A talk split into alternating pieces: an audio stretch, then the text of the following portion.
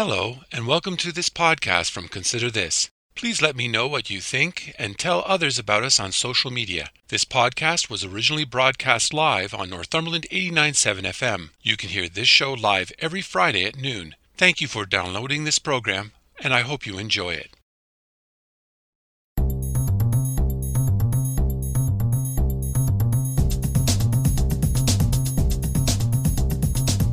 Hello, I'm Robert Washburn, welcome to Consider This Northumberland, a current affairs program dedicated to the issues facing our community. We talk to the people on the front lines and those behind the scenes who make a difference in your life in Northumberland County. So I'm asking you, the listener, to take some time out of your busy day to consider this.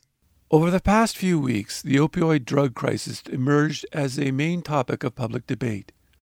Many times, advocates and supporters of people with addictions urged politicians and bureaucrats to include consultations with people with lived experience. That term, lived experience, means different things to people. It also is a perspective that many don't understand. What's it like to live with an addiction or to be recovering from an addiction? On today's show, this experience is the focus. Ashley Smoke, a 33 year old Port Hope resident, will share her story. She lived with an addiction for 18 years. Now she is recovering. She is a mother of a four year old son, plus, she is a long-time advocate for people with addictions. She recently formed Northumberland Drug Users Unite, a group seeking to dispel myths about people who face or are recovering from an addiction. I'm so pleased to have with me today Ashley Smoke, a person from Northumberland County with lived experience with drug use. Welcome to Consider This Northumberland. Thanks for having me. If I were to meet you at a party and I asked you, tell me about yourself, what would you say?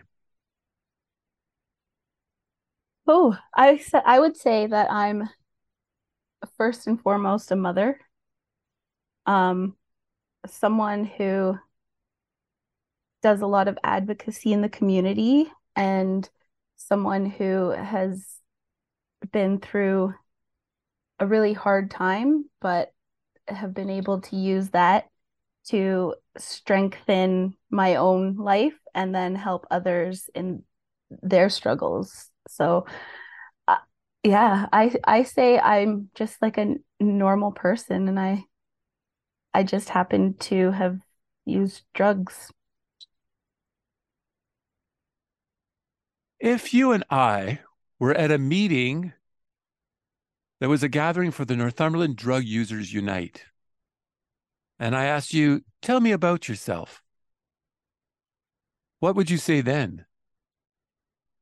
I would say that I'm I'm an advocate, um, an activist, and someone who actively ruptures systems of oppression, I would say that I started my own drug user um, organization with the Ontario Network of People Who Use Drugs with a group of people. I started a drug user organization in Northumberland. I work with Health Canada to advise them on their drug policy, and I work with Public Health Ontario to advise them on their their substance use and um, overdose prevention methods. So that's what I would say I do. I'd like to take a few moments that we might to get to know you a bit better. So tell me, where were you born? I was born in Oakville, Ontario, but grew up in Peel and Mississauga and Brampton my whole life. What was your childhood like? I had a great childhood. I I would have thought that I had one of the better childhoods out of all the people I knew. I had great parents. I mean, they got divorced and that kind of threw my life into a different trajectory. But I think yeah, like I just was normal like all the other kids. I I was indigenous in a group of or in a school of um a bunch of kids that weren't like me. So I always felt kind of outcasted, but my childhood was fairly normal and not full of like abuse or any of those trademark things that people like to assume happen to people who use drugs. How about your teen years? What were those like? Those were a little more stressful. I would go um to school and hang out with kids that maybe like smoked too much weed or didn't go to school because I was trying to fit in and I was trying to find my place in the world and I experimented a lot and eventually somewhere along the line experimentation turned but I've always been successful in my life in one way or another so. When did you first begin to take illegal drugs So, I mean, back when I was in high school, weed was illegal. So, I would say when I was like 13, I would be smoking weed and drinking. But it was really more like a coping mechanism because I wasn't doing those things with other people or like it wasn't peer pressure necessarily. I was trying to cope and have, I now know that I have a lot of mental health issues. So, like, I was probably trying to self medicate, but yeah, I, I would say 13, I started smoking and drinking. But then, you know, I got in a car accident when I was in my late teens, and that kind of threw my whole life off. And I started taking opiates that were prescribed. And then one thing led to another. And yeah, then opiates turned into like illegal drugs. Can you help us understand the process or the transition between these various phases? I mean, you said you started out, you know, you had a car accident, you received some opiates to obviously manage pain. How how does for those who don't experience this, it would seem really foreign to them to say, well, how did you go from that to to this? Can you help us better understand that transformation or that transition? So for me, and everyone's different, but for me, the transition wasn't just like it didn't just evolve. I think something major always happened in my life, like something that was uh, fairly catastrophic to me at the time. And that would kind of throw things into like spiraling. Um, also being arrested like have, being arrested would negatively impact my substance use. Um yeah. I think also like it, when when these things happen there's not enough like coping mechanisms and there's real stigma so people don't tell their parents people don't talk to community members. So like we i bottled everything up and so it would explode and then i'd you know go and use more drugs and then i would kind of rein it in and but i think a lot of it happened because doctors like that prescription like i went to the doctor and instead of like taking my car accident seriously and giving me x-rays and like actual treatment he saw um the stepbrother that I was with and that he had tattoos and he was like, What do you want? And he gave us whatever we wanted and he like he made us leave. So we I didn't even get an x-ray, I just got pills. And because at the time oxys were so prevalent, they were really easy to get after my prescription ran out. So I think that it was also um, the history and the time of the the supply of drugs at the time that really made my drug use shift from having a prescription to going to oxys. And then with opiates your tolerance builds up. So like you just have to take more and more and eventually taking it's not enough you have to sniff it. Eventually sniffing it's not enough. And some people inject some people smoke. So like it it it's not that uh, difficult to go from having a prescription to being a full-fledged person who uses drugs every day, all day just to be well.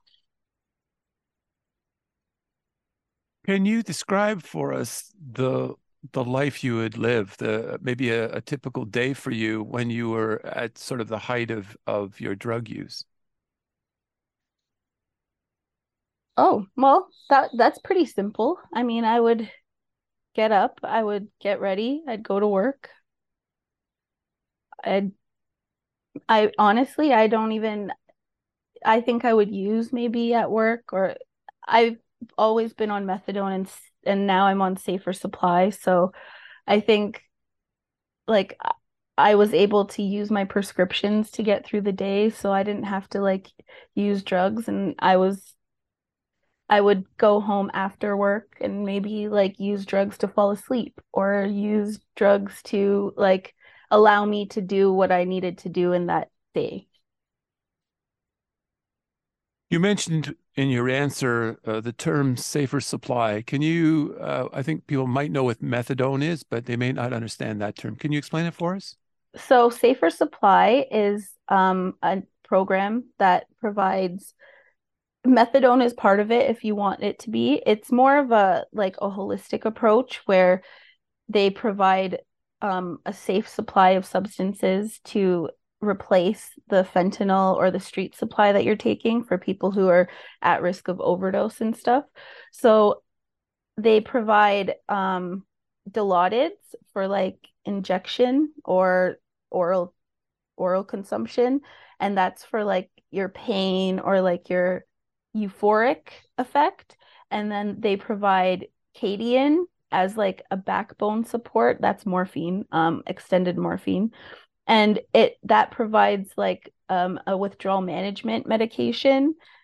And what they found is a lot of times Kadian and methadone work together better than either one by itself. So a lot of patients end up on methadone Kadian and Dilaudids and is that currently what's going on with you yeah um over the last 2 years my I've been trying to get off of all of it. So my tolerance is very low. So I don't need quite as much as what I did a year ago. But that's currently what I'm on, just a very low dose.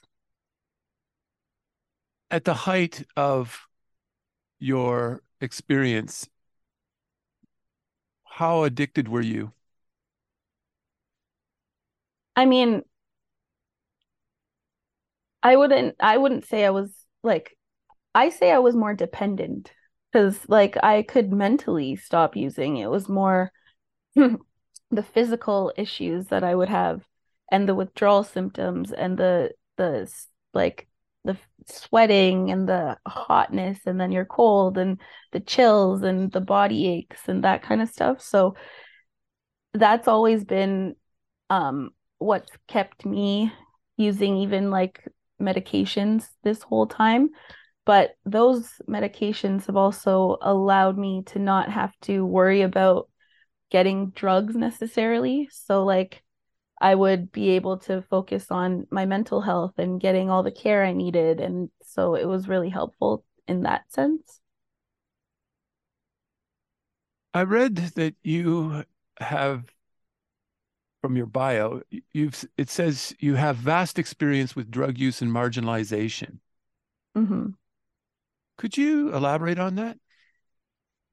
So, because I'm Indigenous, um, I have had experiences, and because I'm very white passing, the first part of my life, due to colonization and the generational trauma and effects of residential school in my family, we didn't really talk about being indigenous. So like I always considered myself white. And then when I started working in social services and in harm reduction, I started acknowledging the indigenous parts of myself and doing ceremonies and then when I gave birth, I experienced a whole different side of like the healthcare system. I was always treated very well, but when I told them I was indigenous, I was treated completely different. And I was, I've had to deal with CAS. I've had to deal with um, just being poor or being paid less because I have lived experience and I started my career as a peer. Um, I've had I've been arrested multiple times and I've been lucky because I'm educated and I have a good family and I have people to support me. But I've if I didn't have some of the opportunities and some of the support I have, uh, like I would have been in a way worser position when I was criminalized as well. So, and even just the way that I was spoken to when being arrested was like, it really showed me how oppressed and marginalized I was as someone who uses drugs and an Indigenous person. The term lived experience is a really interesting one. Can you explain what that means to you? So, we like to use people with lived and living experience because they're two separate things. People who are using drugs now go through a lot of hardships and a lot of things that people who used to use drugs who have lived experience um, go through. So we like to use like living or lived, at least I do. Um, and I just think for for me, it means someone who has the experience in the subject matter you're working with. So, like in social services with drug use, we use we like to um try to engage with community members who have experience with drug use. We try to um, make sure that people who have the experiences and who are affected by the things that Im- that we're talking about are at the table to have those discussions. And so we can learn from them to better the services to better the support and care. You've mentioned a couple of times your indigeneity. And um, I know in in the bios that you provide, uh, you emphasize uh, a special meaning to your indigenous or your spirit name. Can you tell the audience what is your spirit name and why it is significant to you? My spirit name is Gatherer of Medicines for the People. Um, it's significant to me because first I got I got it in two parts. First, it was Gatherer of Medicines, and then I went to another ceremony and the rest was added.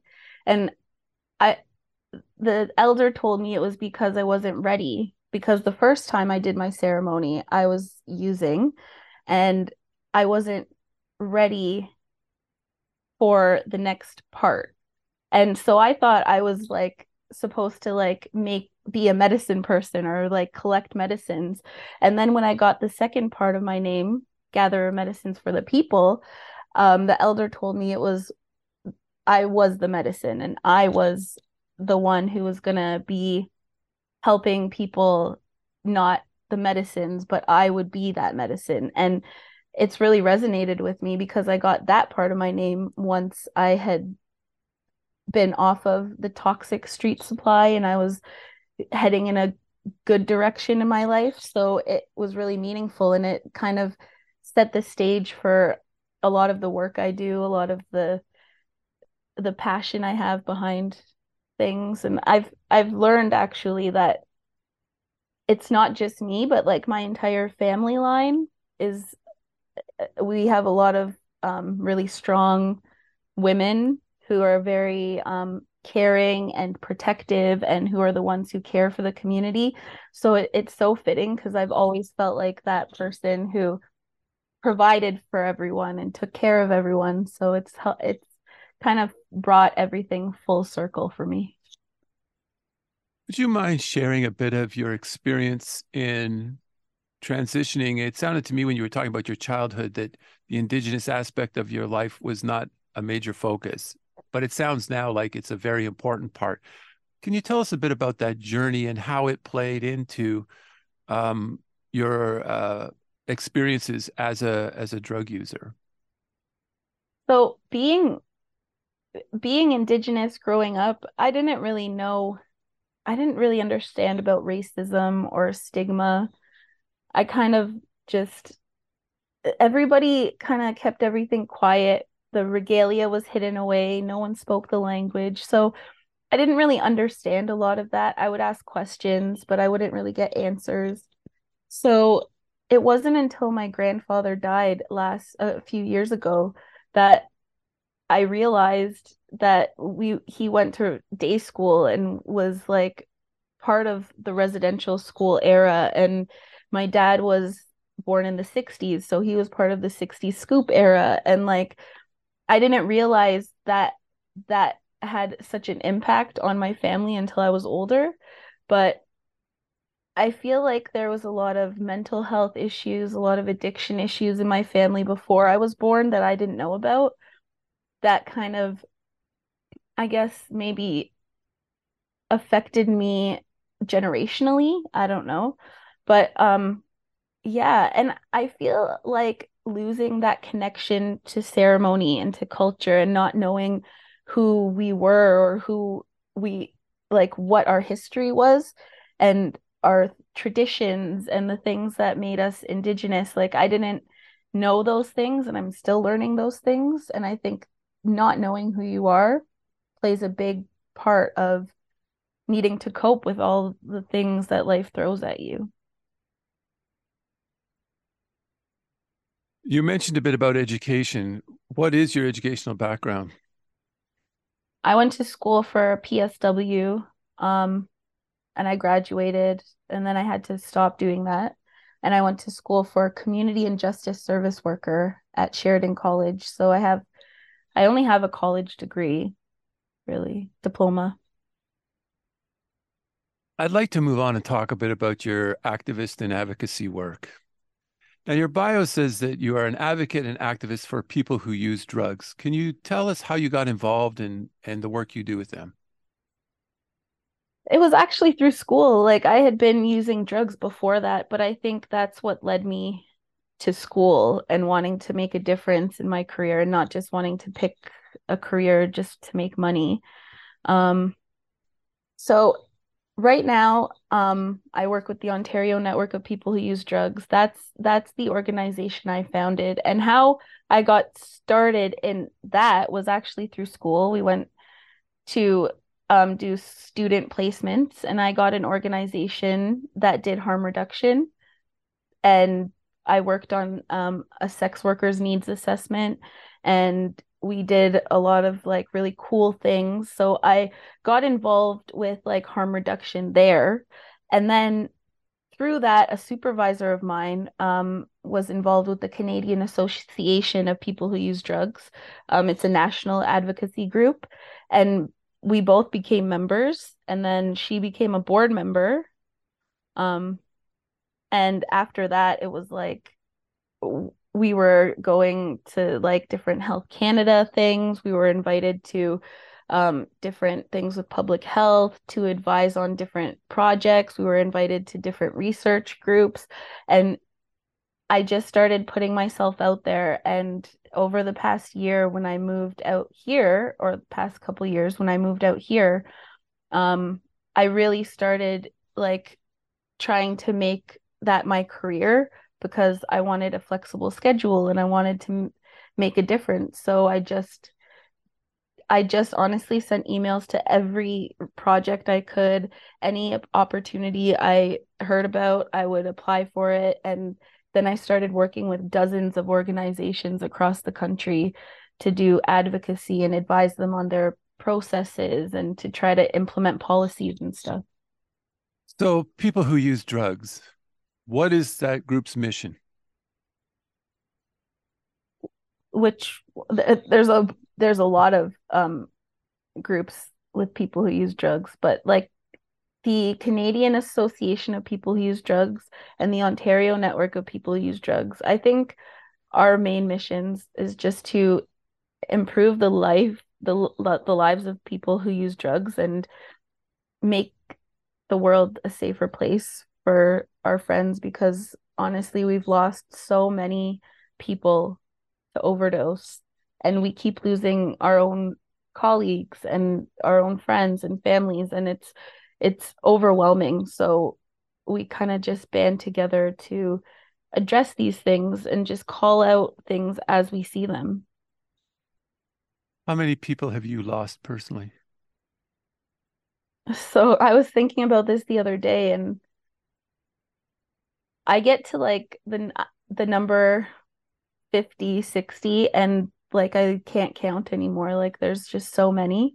Um my whole like most of the friends I grew up with or like came up with in high in my late teenage years are dead. A lot of the people I knew in my early adult life, they're all dead. Um and I've seen communities actively like disregard their lives and not try and not care.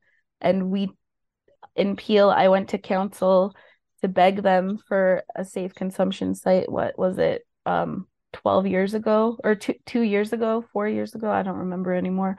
And um they still don't have a site and we we were crying like we, there was just so many people with so many stories and it's it's just never enough. Like people people's lives just don't matter. I was reading that you have a disdain for the way the system criminalizes and kills its most vulnerable members. What system are you talking about and how is it killing these people?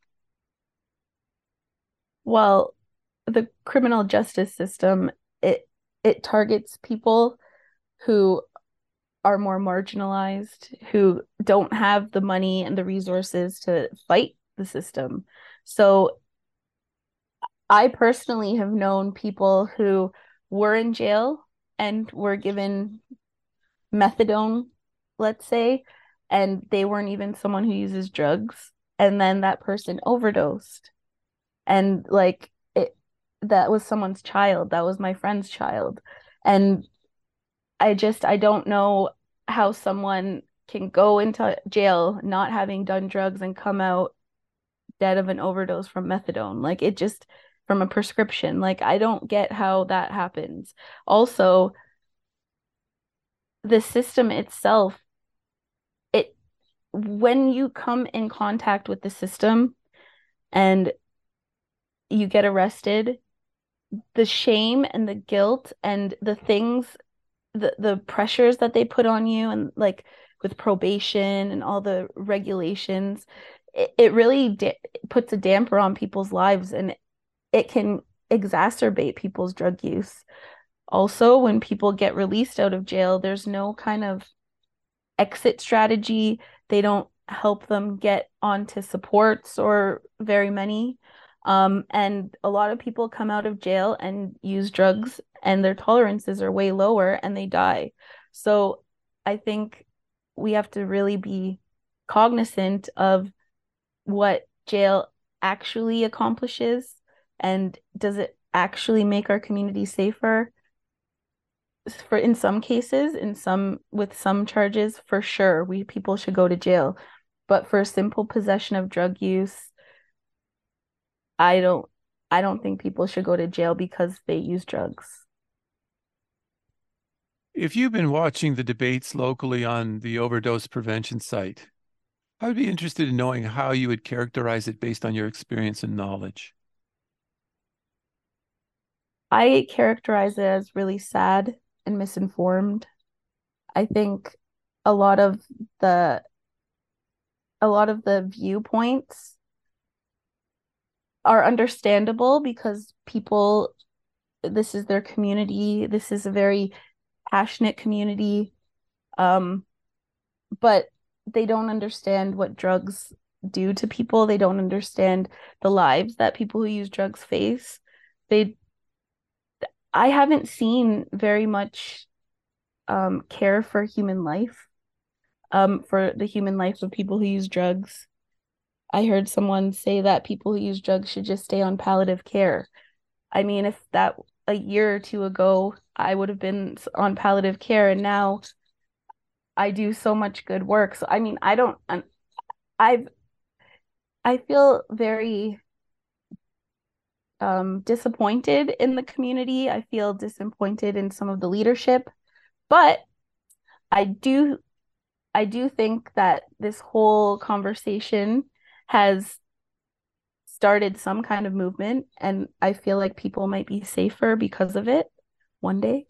Um, I also think it's it's sad that the people who know what they're doing the most are the ones that are being villainized and the people who have done this like I myself have worked with the organization that helps many of these um, OPSs get off the ground from unsanctioned to being sanctioned. They have resources to help manual like to help create manuals and to help apply. So like I've I've actually helped create these resources and it's a shame that I'm not being utilized or a group of us wouldn't be utilized, a lot of us. Um just because of our views to save people's lives. So, how do we get people with lived experience at the table where the decisions are made? I've been trying. We've infiltrated Health Canada a little bit.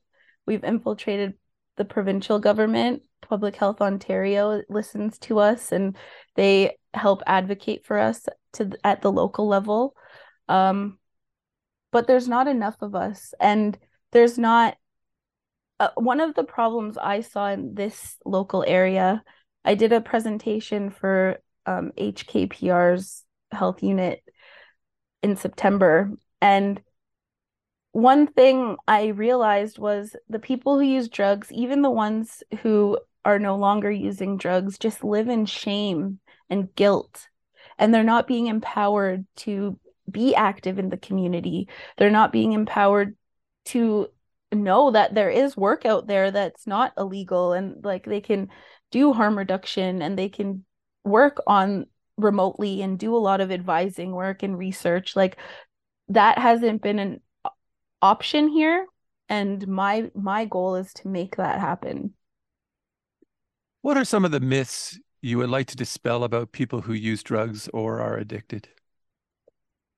Well one of the things is uh, there's this um this conflation with the the sleeping cabins project and the op this conflating drug use and homelessness is very stigmatizing. And it's it's part of the problem because a lot of people who use drugs use drugs on the weekend use drugs recreationally use them for fun.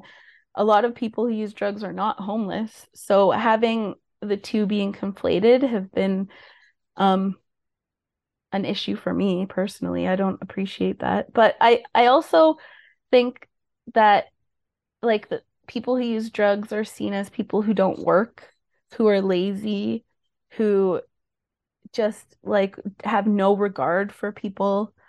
I think that is the farthest from the truth. The people who I know who use drugs are the most community oriented and the most helpful and the most kind people that I've ever met. And I'm not I treat everyone like a human and I'm not scared to walk outside at 6 p.m. after work because I know that at the end of the day when I see that person I'm going to be I'm going to be nice to them they're going to know me and we're going to have that rapport and that trust already built because that's the way that I approach people um and I don't see a lot of that so I I I think just like thinking that people who use drugs are theft thieves and like they're gonna rob you and they're leaving needles everywhere. Okay like there may be needles everywhere but that's because they don't have an ops to use at. So i mean yeah like there's a lot of there's a lot of misconceptions and biases and a lot of it stems from old drug policy and old old school things that have actually been not relevant now because the toxic drug supply is so inundated with these research chemicals and it changes so quickly that what what used to work doesn't work. So we have to find new solutions and new attitudes. You founded the group northumberland drug users unite. Can you explain what it is and what its goals are? So mm, the biggest goal was to empower people who use drugs to get them engaged and like do events and get their input and see what they want their community to look like um most recently, we've been approved to do um, workshops where we're going to do ask the community of people who use drugs what they want a drug strategy to look like. Um, and we're going to teach them because part of what our thing is is if you if you have if you want to have someone with lived experience work with you they should leave with something. Money is good but also i think a skill. And that's what we're all about is is engaging with people who use drugs giving them knowledge and informing them and giving them skills that they can then use to make their lives better. I'm sure this is not an easy path you walk. So when the going gets tough how do you keep moving forward? Oh. Oh i just got goosebumps. When the going gets tough, I move forward by thinking about all of the people that I've lost, all my friends that are dead, the experiences that I've had that have shaped my life and put me in the situations I'm in today. But I also have an amazing kid.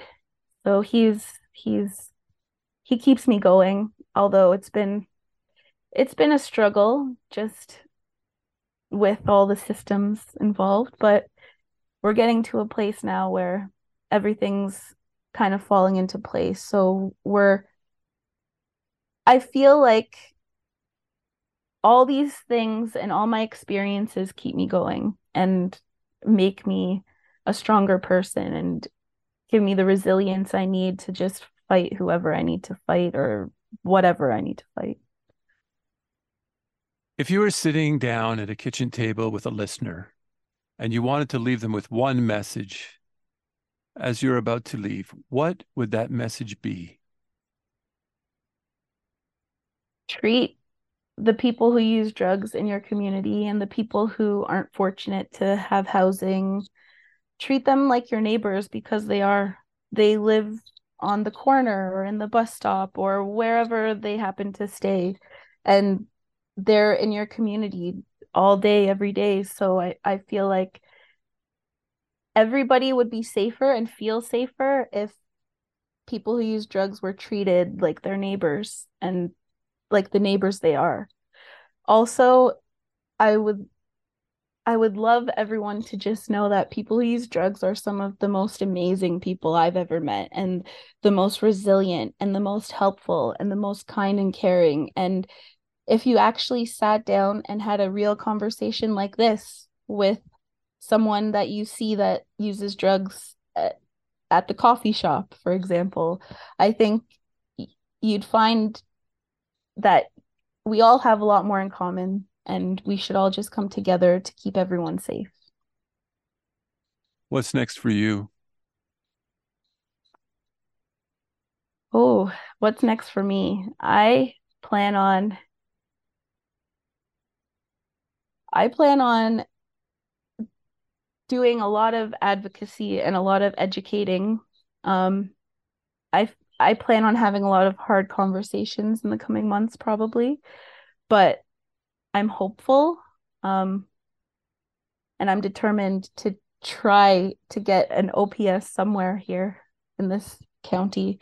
If it's not an OPS, some sort of place where people can consume drugs safely and not die.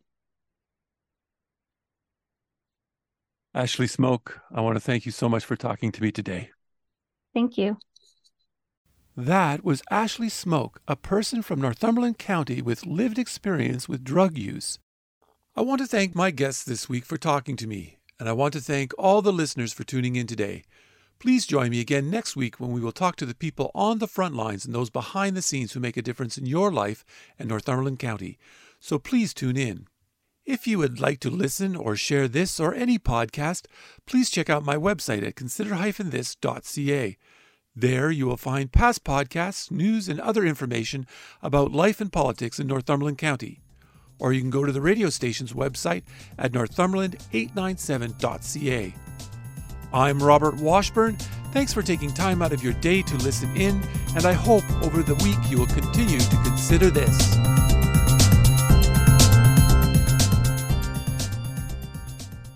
Thank you for listening to this podcast from Consider This. If you have any comments or would like to suggest a story, please contact me at considerthisnorthumberland at gmail.com or you can message me on Facebook at Consider This. If you enjoyed this podcast or are looking for more news and information about Northumberland County, please check out my website at consider-this.ca. That's consider-this.ca. And don't forget to share. And again, thank you for listening and stay tuned for more from Consider This.